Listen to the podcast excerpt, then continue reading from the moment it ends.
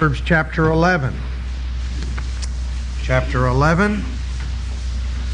Let me read this couplet, uh, verses 12 and 13. He that is void of wisdom of heart despiseth his neighbor, but a man of understanding holdeth his peace. A talebearer revealeth secrets, but he that is of a faithful spirit concealeth the matter. Now, when we finished up last week, we finished up with this word, rakil, a talebearer, spreader of scandal. Saw a number of texts of Scripture to show that that is definitely something that God forbids throughout Scripture, something that uh, should not be a part of the life and the activity of any believer. Now, today, we move on to what this talebearer actually does. It says that he reveals secrets. The word for reveal is gala. Gala means to denude, it means to strip bare, it means to um, uncover. Uh, often, because of the the uh, particular use of the word in reference to uh, talking about uh, a, a, a, a, matter, a, a subject rather than a thing. Um, obviously, you can take the clothes off of a person and gala. Uh, you denude him, you strip him bare.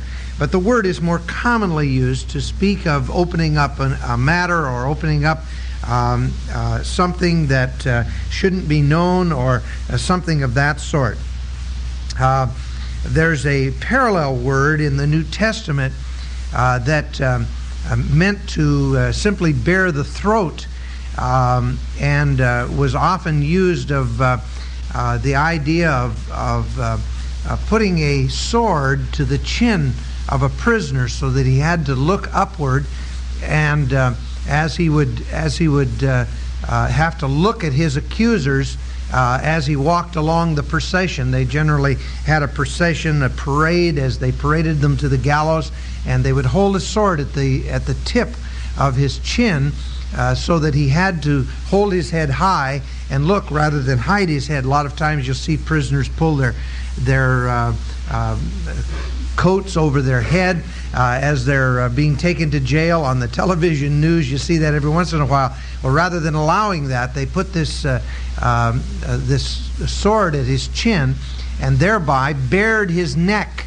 And uh, uh, that's why that's the word that is used in the book of Hebrews, where it says, "All things are naked and open before the eyes with him we have to do, with whom we have to do." Uh, they're naked. That word for naked is the word uh, to, to put the sword to the chin. But this particular word, to strip bare, often uh, was used to speak of, uh, of betrayal or um, uh, the, the sharing of a confidence uh, that should not be shared. I want you to um, look at Isaiah 16. Isaiah 16, where you have the idea of betrayal uh, in this uh, particular word.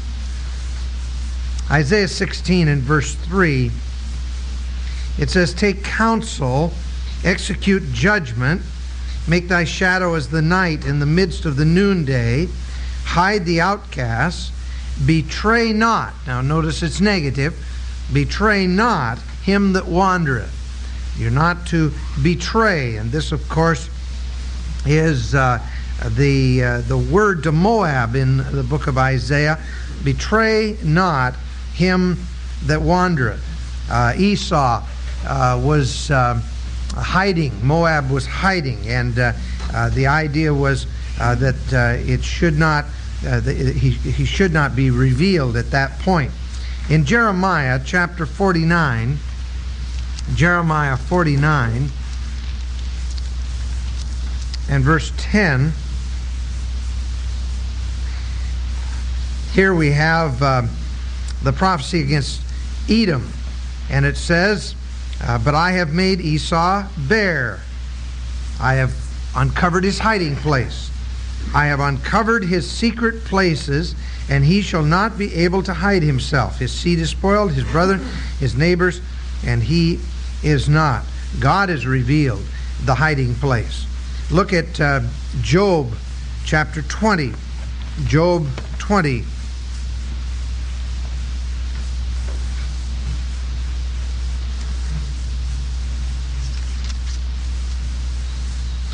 Verse 27. This is the matter of revealing sin. It happens to be the legalist speech, Zophar's speech.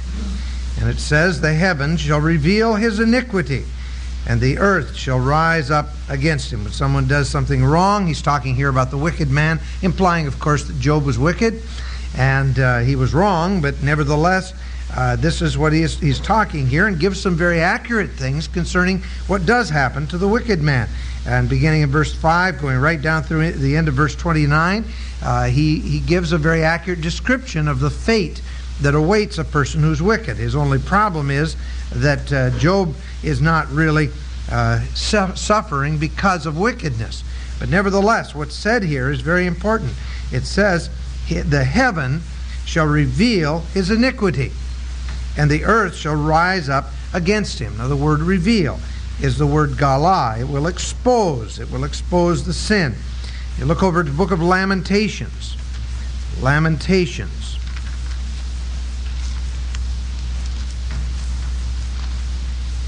And uh, chapter 2 and verse 14. The prophets have seen vain and foolish things for thee, and they have not uncovered thine iniquity to turn away thy captivity, but have seen for thee false burdens and causes of banishment. The, pro- the prophets uh, saw vain and foolish things as far as the destiny of these people are concerned, and have not uncovered thine iniquity, speaking uh, in lament of Jerusalem. Chapter 4 of Lamentations, verse 22 The punishment of thine iniquity is accomplished, O daughter of Zion. He will no more carry thee away into captivity. He will punish uh, thine iniquity, O daughter of Edom. He will uncover thy sins. He's going to make uh, manifest all of the sins of the people.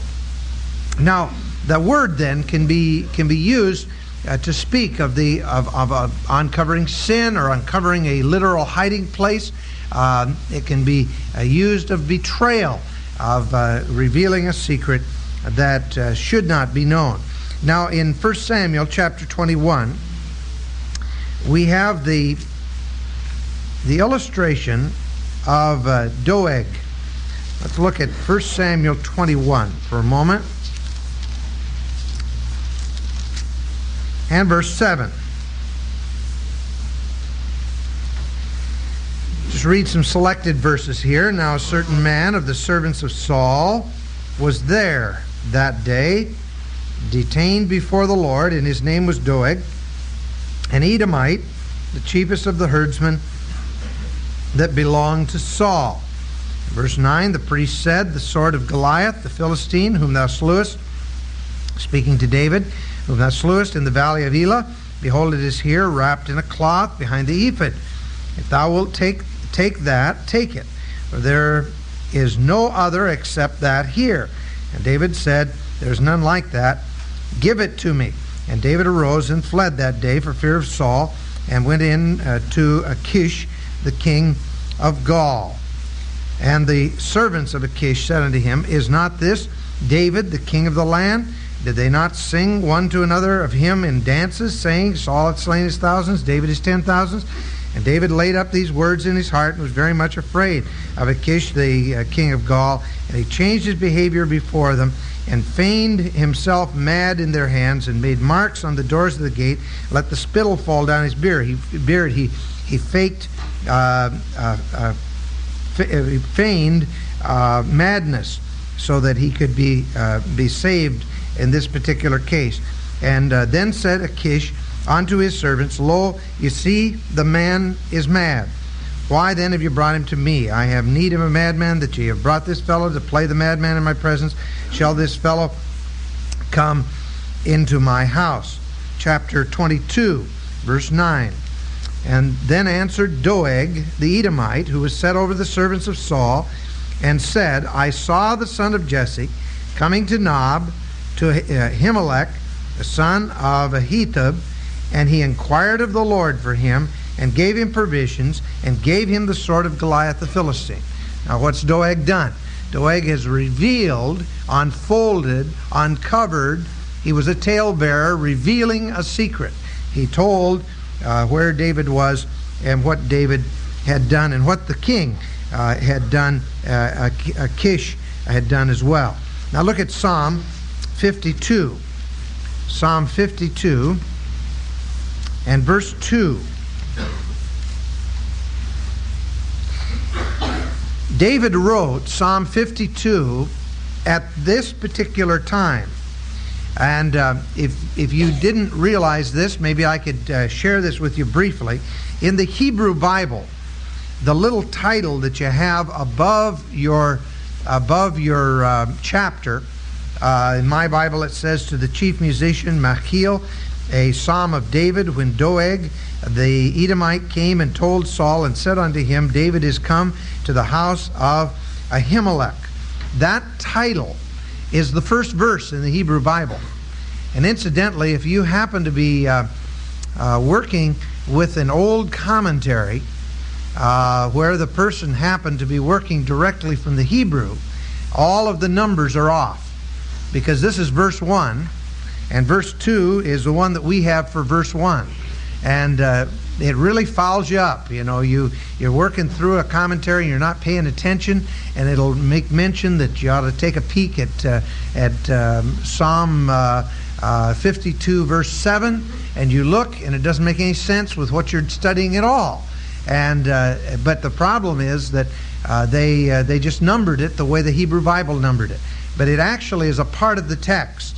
Now there are some Bibles that add uh, titles to all of the Psalms. And if they do that, that, that is not a part of the original text. But this is a part of the original text. This is a psalm identified to be definitely a psalm written at the time when Doeg revealed this secret. Now, notice David's description of this man Thy tongue deviseth mischiefs like a sharp razor working deceitfully. Thou lovest evil more than good, and lying rather than to speak righteousness, and so on. It's talking here, the whole psalm is talking about this person with a wicked tongue. And uh, it, it uh, uh, is a good psalm from the standpoint of, of uh, the gossip.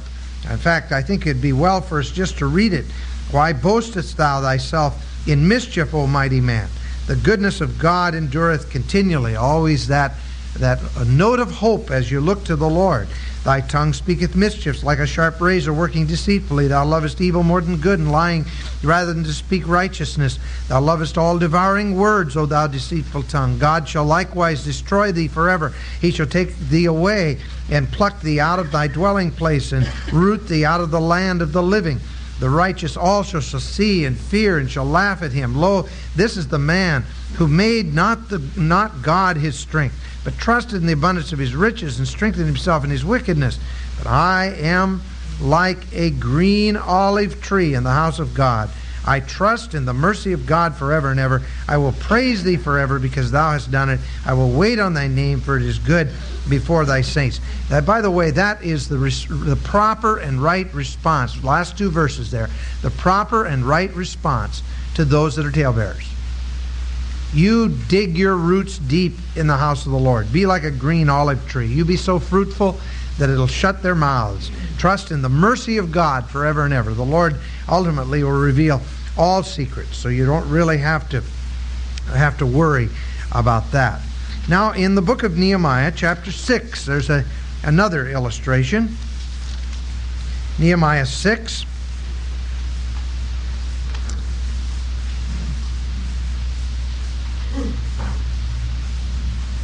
52 days it took Nehemiah to build the wall. And it says in verse 16, It came to pass when all our enemies heard of this, and all the nations that were about us saw these things, they were very much cast down.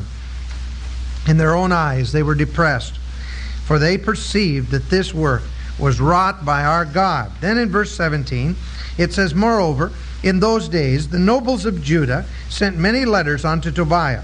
Remember, Tobiah was one of the enemies. Um, and uh, it, it, says that uh, the letters of Tobiah came unto them. They're corresponding. Here you have nobles, rulers, people that are part of the royal family, if you please. Uh, the, the ones that should be taking the leadership, and they're corresponding with Tobiah. There were many in Judah sworn unto him because he was the son of uh, Shechaniah, the son of uh, uh, Arah, and his son uh, Johanna, Hanan, had taken the daughter of Meshullam, the daughter of Berechiah. Uh, also, they reported his good deeds before me and uttered my words to him. And Tobias sent letters to put me in fear. There's, a, there's some collusion here. There's some conspiracy. And uh, the uh, Tobiah writes to these rulers, and they come before David and tell what a good man he is. And uh, he in turn, uh, they in turn tell uh, Tobiah all that Nehemiah is doing. And uh, so Nehemiah gets a letter from Tobiah that reveals that he knows every move that he's making. And, uh, and he tries to bring fear to Nehemiah's heart. Of course, Nehemiah was too big a man uh, to be scared entirely by that. But nevertheless, these uh, uh, this is the idea of unfolding or or uh, revealing or laying bare a particular matter. Now to go back to our text then in uh, in this particular text it's talking of course about the Rachil talking about the talebearer and it's the talebearer that is revealing one particular thing. He is in this case revealing secrets. He's not revealing sin, he's not revealing battle plans uh, in particular, but rather he is revealing confidential speech. The word is the word code. It's a word that means that which is intimate, uh, that which is personal. It's confidential. It comes from an Arabic word uh, which uh, would look like this if we transliterate it kawada it means to speak secretly. A Berkeley translation translates that the that the uh, uh, talebearer reveals or betrays confidences. There's uh, a word that we use quite commonly today to betray a confidence. Um, but the word code is that aspect of confidentiality that makes a distinction um, between uh, the word code and the word Esau. Esau is counsel or advice. But the word kud is, is a word that, uh, that, that means uh, not counsel or advice, not uh, revealing that which is necessary to reveal, but rather breaking confidentiality.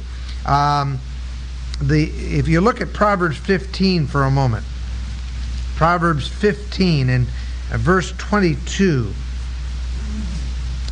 It says, Without counsel, purposes are disappointed, but in the multitude of counselors they're established. Without counsel, without Esau.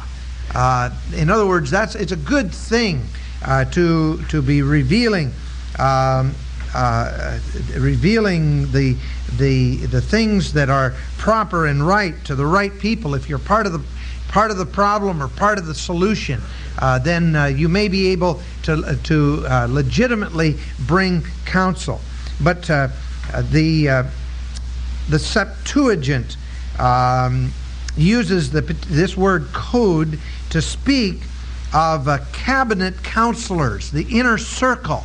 Uh, government secrets, if you please, the, uh, the matter of uh, uh, security uh, and understanding that uh, security would have. The word is used for a circle of trusted intimates who give advice. Uh, it's, it's the idea of things that are very, very confidential. Uh, just for a moment, turn to uh, the book of Psalms again. Psalm 55. Psalm 55. In verse 14, Notice it says, uh, In verse 13, but it was thou, a man mine equal, my guide and my familiar friend. We took sweet cood, counsel. Here we, we had a secret between the two of us. We took sweet counsel together and walked unto the house of God in company. And then in uh, uh, Psalm 83, Psalm 83, and verse 3 They have taken crafty counsel against thy people and have consulted against thy hidden ones. Taking crafty counsel. It's a matter of strategy in this particular case of, of warfare, uh, where they have a secret plan. That's the, where the word is used. The idea of, uh, of something intimate or something secret. It's used again over in Psalm 25 and uh, verse 14. The secret of the Lord is with those who fear him, and he will show them his covenant. That's a good word, isn't it? The Lord gives us inside information, secrets. Um, in uh, Proverbs chapter 3, and verse 32. The perverse is an abomination to the Lord, but his code, his secret, his intimate information uh, is with the righteous. Um, Job 19. Job 19. And verse 19. All my inward friends abhorred me. Job has got a problem, if you remember. He's really he's really feeling down as far as his friends. His friends have been giving him advice, and uh, it hasn't been too uh, too helpful. In his distress, he calls out to the Lord, but he says, "All my inward friends abhorred me, and and they whom I loved turned against me." Well, that word "inward friends." Uh, that is the idea of that intimate, that secret uh, friend, the, the sharer of secrets, one with another. So um, there's there is the revealing of secrets. Now, I want you to look at uh, Proverbs 20. Proverbs 20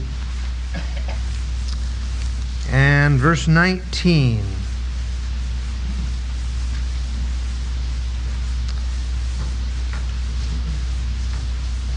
Remember in, in, that text in Job, it says, I, you know, Job is, is saying basically, uh, I, I hope that, that uh, my friends of all people, the intimates that I have, are not going to turn against me.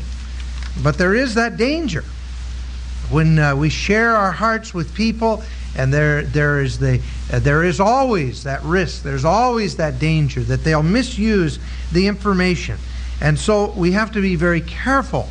Even though I think it's right and good to have intimate friends, as we talked about last week, I think it's good for us to open our hearts to one another, to be honest with one another, uh, to be vulnerable, and to allow, uh, allow people to see us as we are. And yet there, there's always that danger.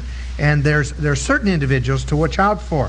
In Proverbs chapter 20 and verse 19, it says, He that goeth about as a talebearer revealeth secrets. Same thing we are studying here. Therefore, meddle not with him that flattereth with his lips.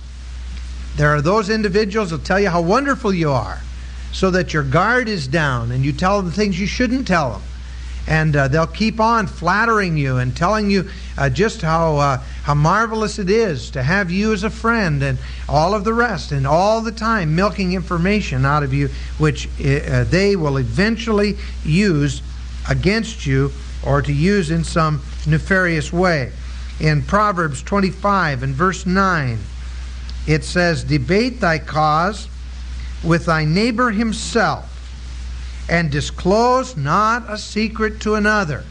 If you are privy to information about another individual, you don't go around discussing it with everybody else.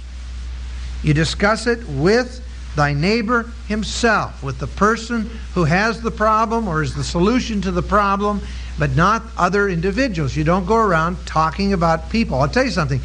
If you want to reveal secrets, you go ahead and share all the bad things about you. That ought to take up all your time, and uh, you won't have time left over to talk about anybody else. Be careful. Disclose not a secret to another. You don't go outside that circle because it's, it's important that you keep that information close. Proverbs 24, 28. Be not a witness against thy neighbor without cause. Thou shalt not bear false witness. And you do not even uh, assume that uh, there is a problem uh, just because the other individual has uh, acted a certain way or done a certain thing. Now, those are pr- some pretty strong words, and we need to we need to respond to that. We need to realize once again that it's a very very dangerous, even a sinful thing to be to be gossiping, to be talking about other people, to be sharing secrets. Uh, it's it's uh, it, it's a, a fascinating thing to see how the human mind works. We get information and it, and it becomes like Jeremiah said concerning the Word of God. It becomes like a like a like a raging fire within that that you, you cannot keep silent. You just have to tell somebody. Uh, it reminds me of the the old story that some of you I'm sure have heard, where uh, uh, the preacher at a, at a, a convention uh, got up and he uh, he preached on confession is good for the soul, and he, uh, he talked about sharing your intimate secrets one with another and going ahead and opening your heart and uh, just uh, letting people know uh, uh, where you stand because it'll, it'll sort of purge your soul if you do this kind of thing. And so uh, these four preachers went back to the hotel room and they were sitting and they were talking and, and they were talking about the message. They you know, that makes a lot of sense. And I, I for one, want to be first. And uh, he said, I really am kind of ashamed of this, but he said, I think maybe it would help a lot if I just unbear my heart and uh, tell you fellas exactly what, what my problem is. He said, once in a while, he said, I, uh, I get this tremendous urge to smoke cigars. And he says, my congregation would die if they knew this. But he says, what I do is when I get that urge, he says, I go off to another town and I buy a big box of cigars and I stand there, sit there, and I just smoke one cigar after another until I get it out of my system, and then come home and I'm I'm fine for a while. My, but he says, you know, my congregation's very strict against smoking, and if they knew I did that, they would just absolutely die. The second fellow says, you know, my problem's similar to yours, except maybe even a little worse. He says, I go out once in a while and get drunk. He said, I can't, I just can't help myself. But he said, I take a trip I go away, I get on an airplane, I get to another town, and he says, I get I, I get this tremendous urge to, to, to get drunk. And he said, I go out and I go on a two or three day drunk, I sleep the thing off, and then I come back and I'm fine for maybe another year. But he said, boy, once in a while, he said, it's just it just really got a grip on me. And I hope that you brother brothers will pray for me. Third guy says, well, I don't know whether my problem's as bad as yours or not, but he says, I I uh, I get this tremendous urge to gamble. And he says, I'll accumulate a pile of money. He says, I'll go to Las Vegas and I'll just blow the whole thing. And he says, it gets it out of my system. And uh, why well, he said, my congregation kill me if they found out about it. Fourth guy said, well, I've got a problem too. I'm not sure how you'd categorize it, whether it's worse than yours or, or not as bad. He said, once in a while, he says, I get this tremendous urge to gossip. And frankly, fellas, I can hardly wait to get out of here. well, I think that uh, I think you get the point. I think that we ought to be the kind of people where a person could could say, you know, I I know that I could go to so and so, and I could uh, share with him the innermost secrets of my heart, and I know that he would never misuse that information. He'd be a help to me. He'd be an encouragement to me, and uh, uh, he would uh, he would he would give me the uh, the counsel that I needed. Uh, but he wouldn't blab it to everybody. Incidentally, let me let me throw this in for what it's worth. There's one thing that you should learn as a counselor, and that is you never promise you will never tell anybody. Don't promise that you won't tell anybody. You say, what do you mean by that? Shouldn't you keep confidences? Yes, to a certain degree. Remember, you sometimes have to reveal something if someone else is a part of the problem. Uh, I know of a man who received a call in the mail, a, a, call on the phone in the middle of the night, and uh, uh, he, he, the person on the other end of the line said, "I want to tell you something, Pastor, but I want you to promise you won't tell another soul." And so he said, uh, "Well, no, I won't tell anybody." And the person said, uh, uh, "You've got to promise me." that you won't tell another person. Okay, I'll promise. He said, Fine. He said, I am going to kill my wife and my children tonight and then commit suicide. What are you going to do? All right? You've made a promise. You never tell another soul. The man is some distance away. And you have committed yourself never to tell another soul. Well, he's caught. What he had to do was break his word. Because you, you are in a situation where you are, uh, the, the, that kind of information has to be dealt with. Somebody has to get there in a hurry and try to prevent this that's going to happen. Can you imagine what would be on the conscience of that man if the other man had actually carried it out? And uh, sometimes, you see, uh, the confessional, the, a Catholic priest is committed uh, to, to, in the confessional, to not reveal anything that's given in the confessional.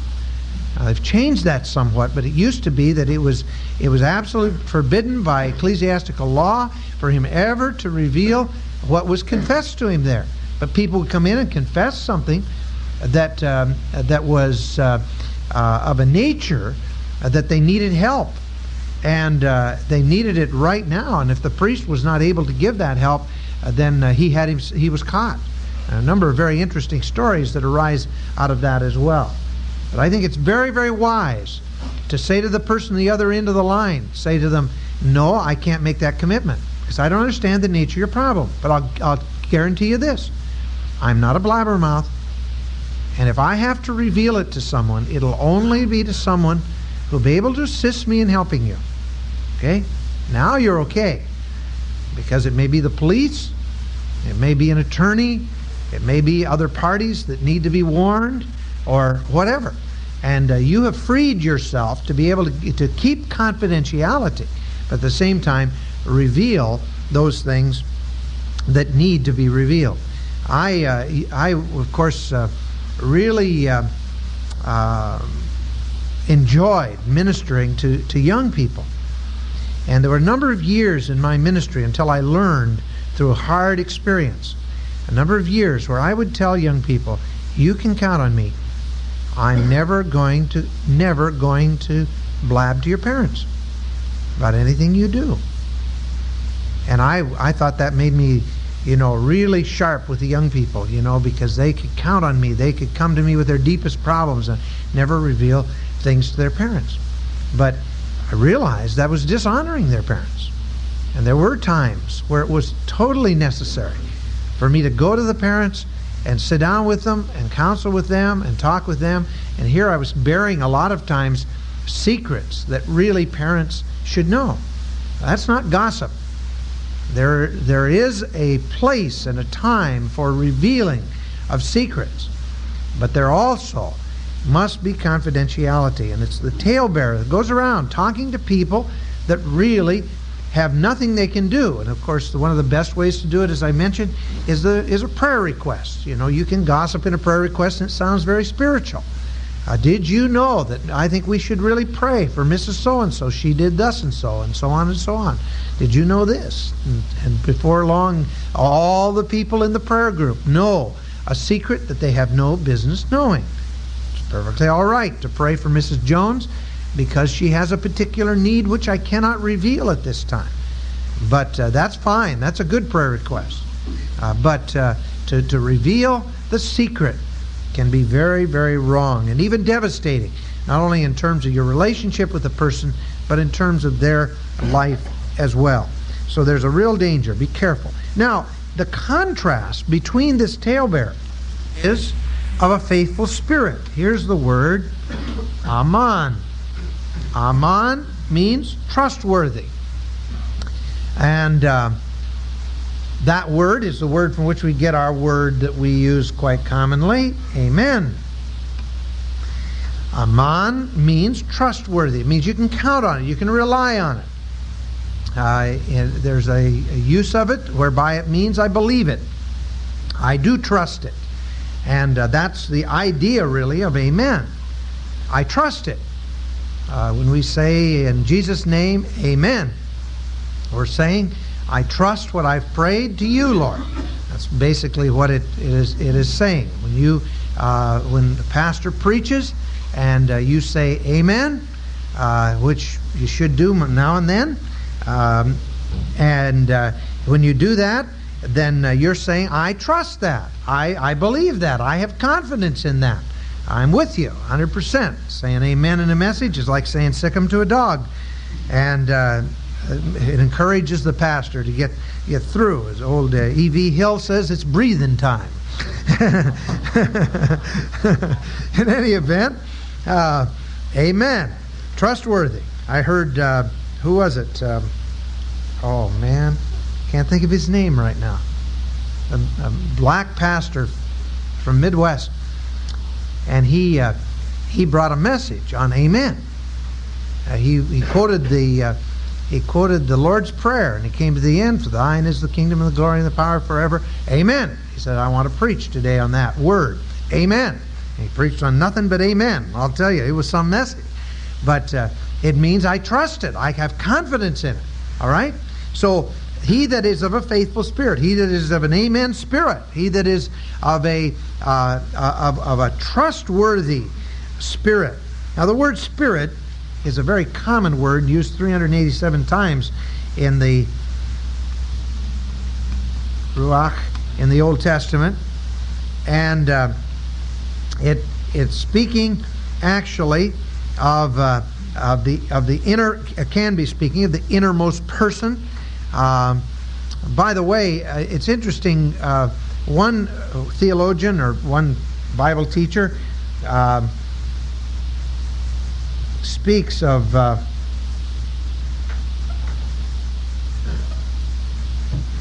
the body, soul, spirit. It speaks of the body as the outer man, and the soul as the inner man, and the spirit as the innermost man. And uh, whether, uh, no matter how you draw it or how you see it, the Spirit seems to be the dwelling place for the Holy Spirit. The Holy Spirit comes to dwell in our spirit with a purpose of invading the soul, the mind, the emotions, the will, the conscience, the self consciousness, and controlling the body. Your body is the temple of the Holy Spirit. So that so that this becomes the base of operations. Um, it, um, it seems as though, according to what Scripture says, that the function of the Spirit in an unbeliever, for all practical purposes, is uh, erased. Uh, that is, a person, a person, uh, um, Adam, I should say, uh, was uh, made originally a, a, a trichotomous being. And of course, when people talk about trichotomous, dichotomous, multichotomous, or whatever, uh, it generally boils down to a uh, to a, um, a, nomenclature, to the to to a particular style of language, uh, more than any real difference between the people. Um, I know that my friend Charles Ryrie, as an example, speaks of man as a multichotomous man, uh, not uh, not simply uh, tripart body, soul, and spirit, uh, but uh, rather he sees the soul as being divided into other parts and thereby sees them as multichotomous. There are others that talk about trichotomous and dichotomous man. Uh, but what I've displayed here is trichotomous, and I think that it boils down to the fact that Adam was made a trichotomous being. And if, if language means anything at all in the scripture, when Adam sinned, his spirit died.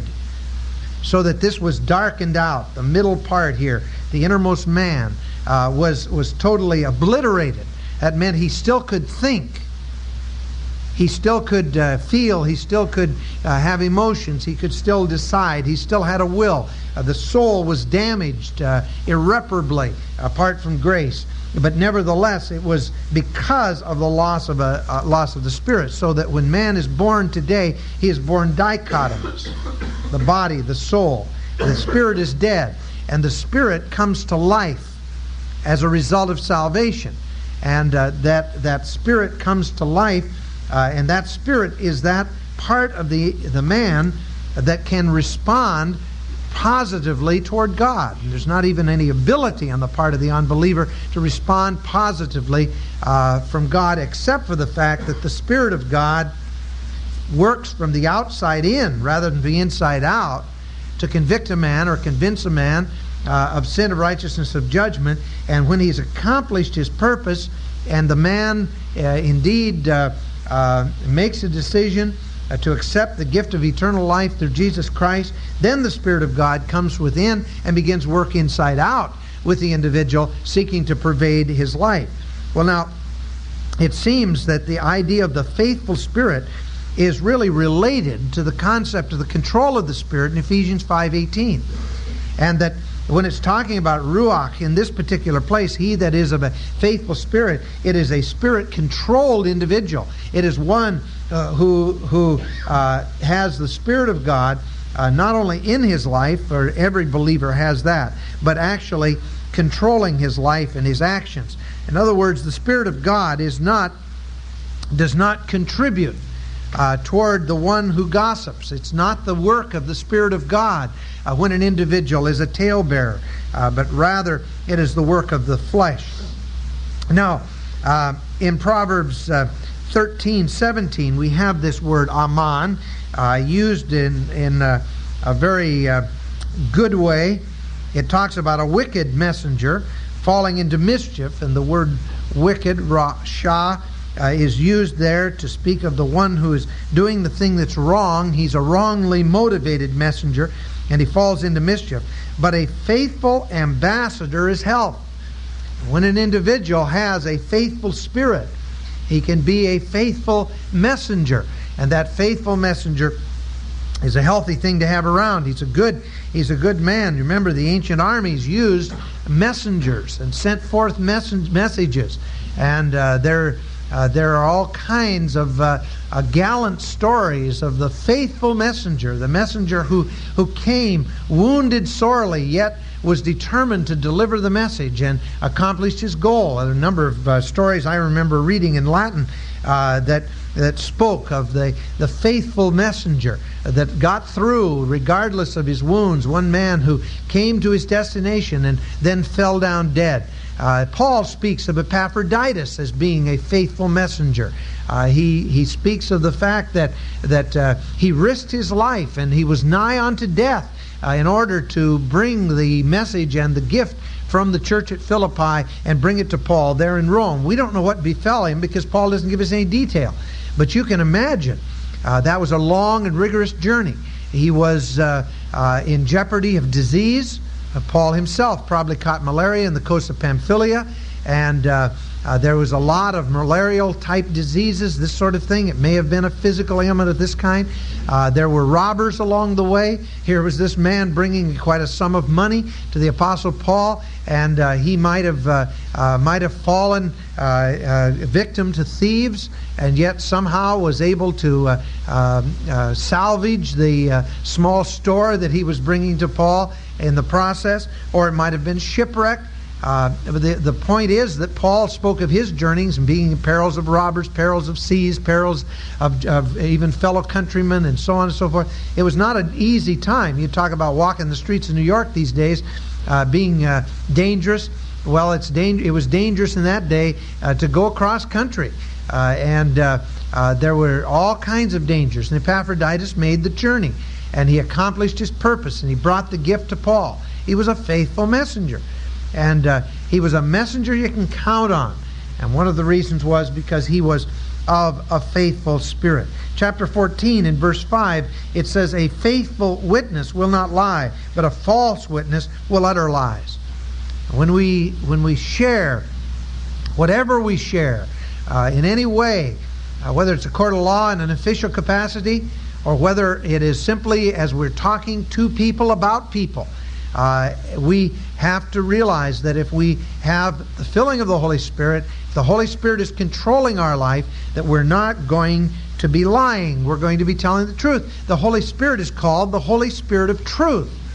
Satan is the originator of all lies, and yet we find a propensity to lie and propensity to exaggerate the truth. And if it does not come from the Spirit of God. If we have a faithful spirit, then we will not be prone to lie. And then in Proverbs uh, 20 and verse 6, it says this Most men will proclaim everyone his own goodness. They'll talk about all of their accomplishments. But a faithful man who can find?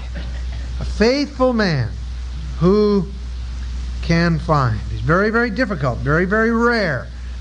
But if we are filled with God's Holy Spirit, then we will be able to respond properly. Now, what does he do in our text? Well, the man who is a faithful spirit, it says, concealeth a matter.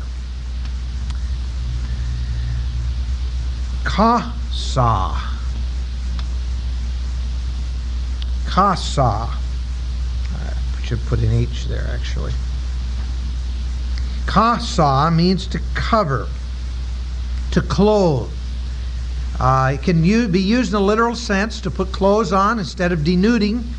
That's a contrast there. It can also be used uh, for secrecy or for maintaining secrecy or for keeping a confidence. Um, let's look at Psalm 85 and verse 2 first. Psalm 85 and verse 2. Says this Thou hast forgiven the iniquity of thy people, thou hast covered all their sin. Remember, he that covers his sin shall not prosper. That is, if you cover your own sin, you hide your own sin, uh, then you will not prosper. But the Lord says that He covers the sin. He covers it. And uh, it, it means uh, the idea of covering in the sense of atonement, uh, covering in the sense of forgiving and uh, taking away and blotting out and all of that. Uh, and it's, it's covering over so that it is uh, cared for and uh, the sacrifice has been made. And God, God does not cover sin arbitrarily, He covers it on the basis of atonement that has been made. Now, in Proverbs 10, verse 18, it says, He that hideth, there's the same word, he that hideth hatred has lying lips, and he that uttereth a slander is a fool. When you have hatred in your heart, uh, and you're dealing with people, and you're you're faking that you are uh, really Mr. Nice Guy, and yet you have hatred in your heart, it's going to uh, it's going to to jade the truth uh, as you are dealing with that person. In verse six of Proverbs ten, it says, "Blessing on the head of the just, but violence covereth the mouth of the wicked." It covers over the mouth. The, everything he says has a violent intent. In verse 11 of Proverbs 10, the mouth of the righteous man is a well of life, but violence covers the mouth of the wicked. The same idea there. Verse 12 says, uh, Hatred stirs up strifes, but love covers all sins. Now, there's the use of the word in the same sense in which we are using it here. It's the idea of covering, uh, the idea of forgiveness. He'll forgive. Uh, he will not make it a, uh, uh, something that he carries on, something that he that he feels it's his bond and duty uh, to to reveal to others, but rather, as far as he is concerned, where there's been any personal offense, he will uh, he'll cover it, he will forgive it, he'll put it aside. Uh, look at uh, Proverbs 12, verse 16. A fool's wrath is presently known, but a prudent man covereth shame. Again, uh, he, uh, he doesn't go around talking about it. I'm sure that it, it involves there as well forgiveness. It also involves the fact that, that he puts it aside. He doesn't, he doesn't make an issue of it. He perhaps could. Uh, he, he perhaps has been, been uh, ashamed by this man. He's been hurt by this man. And uh, there's no reason in the world why he couldn't unburden his heart and talk about it uh, uh, if, it make him feel better. But it doesn't make him feel better to do that because he's a righteous man. He's a good man. He's a man filled with the Spirit. And so he's willing to forgive and, if you please, in this case, suffer in silence. Proverbs 17 and verse 9 He that covereth a transgression seeketh love, but he that repeateth the matter separateth, chief, separateth friends. There's a a tremendous um, demonstration of love, a love that, uh, that, that does not keep track of the evil which it suffers. Did you know uh, when it says in, in uh, 1 Corinthians 13 that love thinketh no evil? Thinketh no evil. Uh, people, if you just read it that way, people immediately think of uh, the fact that no evil thought comes into his mind. But that's not the idea of it there. It's the word logizomai, and uh, it means actually that he doesn't count up as in a ledger that evil which he has suffered at the hand of the other person. He does not keep track of evil. I've found that women in particular have a tremendous propensity to keeping track of evil a woman comes into her, the, my office for counseling with her husband, and uh, and I ask her, uh, well, when did this problem start? And she say, do you want it uh, alphabetically or categorically? You know, well, uh, why don't you just go ahead and tell me when, when did it all start? Well, the night of our honeymoon, 21 years ago, thus and so. And then she'll start. And she'll get down about through the third year of marriage. And by this time, the time's almost gone. Hold it, hold it, hold it. That's enough. I can see what the problem is here. You don't love your husband. What do you mean I don't love him? I used to love him. I hate him now, but I used to love him. No, you never loved him. You didn't love him the night of the honeymoon. Not the way God tells you to love him. Because love does not keep track of the evil that he suffered. And you're keeping track. You're keeping score. You've got it all added up. Thou art weighed in the balance and found wanting. You figured out you've condemned the guy on the basis of the fact that you have all the goods on him. That's not love. Love forgives and takes it out of the account.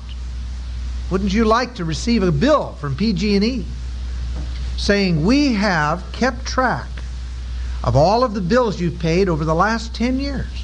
And we've decided that you now owe us all of that money again. But some of you, when you got your bill last month, that's what you thought happened, right? Yeah. well, but you say they can't do that because the bill has been paid. When you forgive, it is in essence taking care of the bill. The bill is settled. When you have forgiven something that a person has done, you never have a right to bring it up again. I talk about forgive and forgetting. You can't forget it. Your subconscious mind retains everything, so you can't forget it. But you can purpose that you will never use it again. And if you do, it's because of a lack of love and a lack of forgiveness. And there's such a danger that we get caught up in this thing and that we, we begin, we, we, we have something against some uh, someone because they've hurt us or something else, and instead of being kind one to another, tenderhearted, forgiving one another, even as God for Christ's sake hath forgiven us, we put it in the ledger. We say, well, I may not be able to collect now, but I'll collect later. Then something else happens, and we say again. And then finally you get your chance. And when you get your chance, then you start going to the ledger and say, ah, here's what I have against you. This and this and this and dates and times and places and you've got all of it there and you've got a full case against them. You know, God never intended that we deal with anybody that way. And when we do, we generally are able to destroy relationships, even sometimes the works of God are destroyed. Listen, you've got a minor little beef with some individual. You are committed before God to go and deal with that beef. And you can deal with it, and it'll be done, and you can go, go your way, good friends. Another beef is going to arise. The guy's a rat. Okay? He'll do it again. But you can deal with that when it happens. And then another, and then another, and then another, and then another, until Peter says, Lord, shall I forgive seven times? The Lord says, try 490 times for starts. There's no end to it. But as long as you're dealing with small, bite sized problems, you can deal with it and put it away. Do you know what I hear a lot?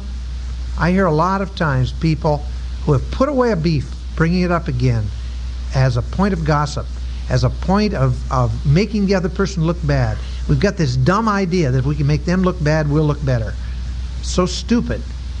People do it all the time. Forget it. Put it away.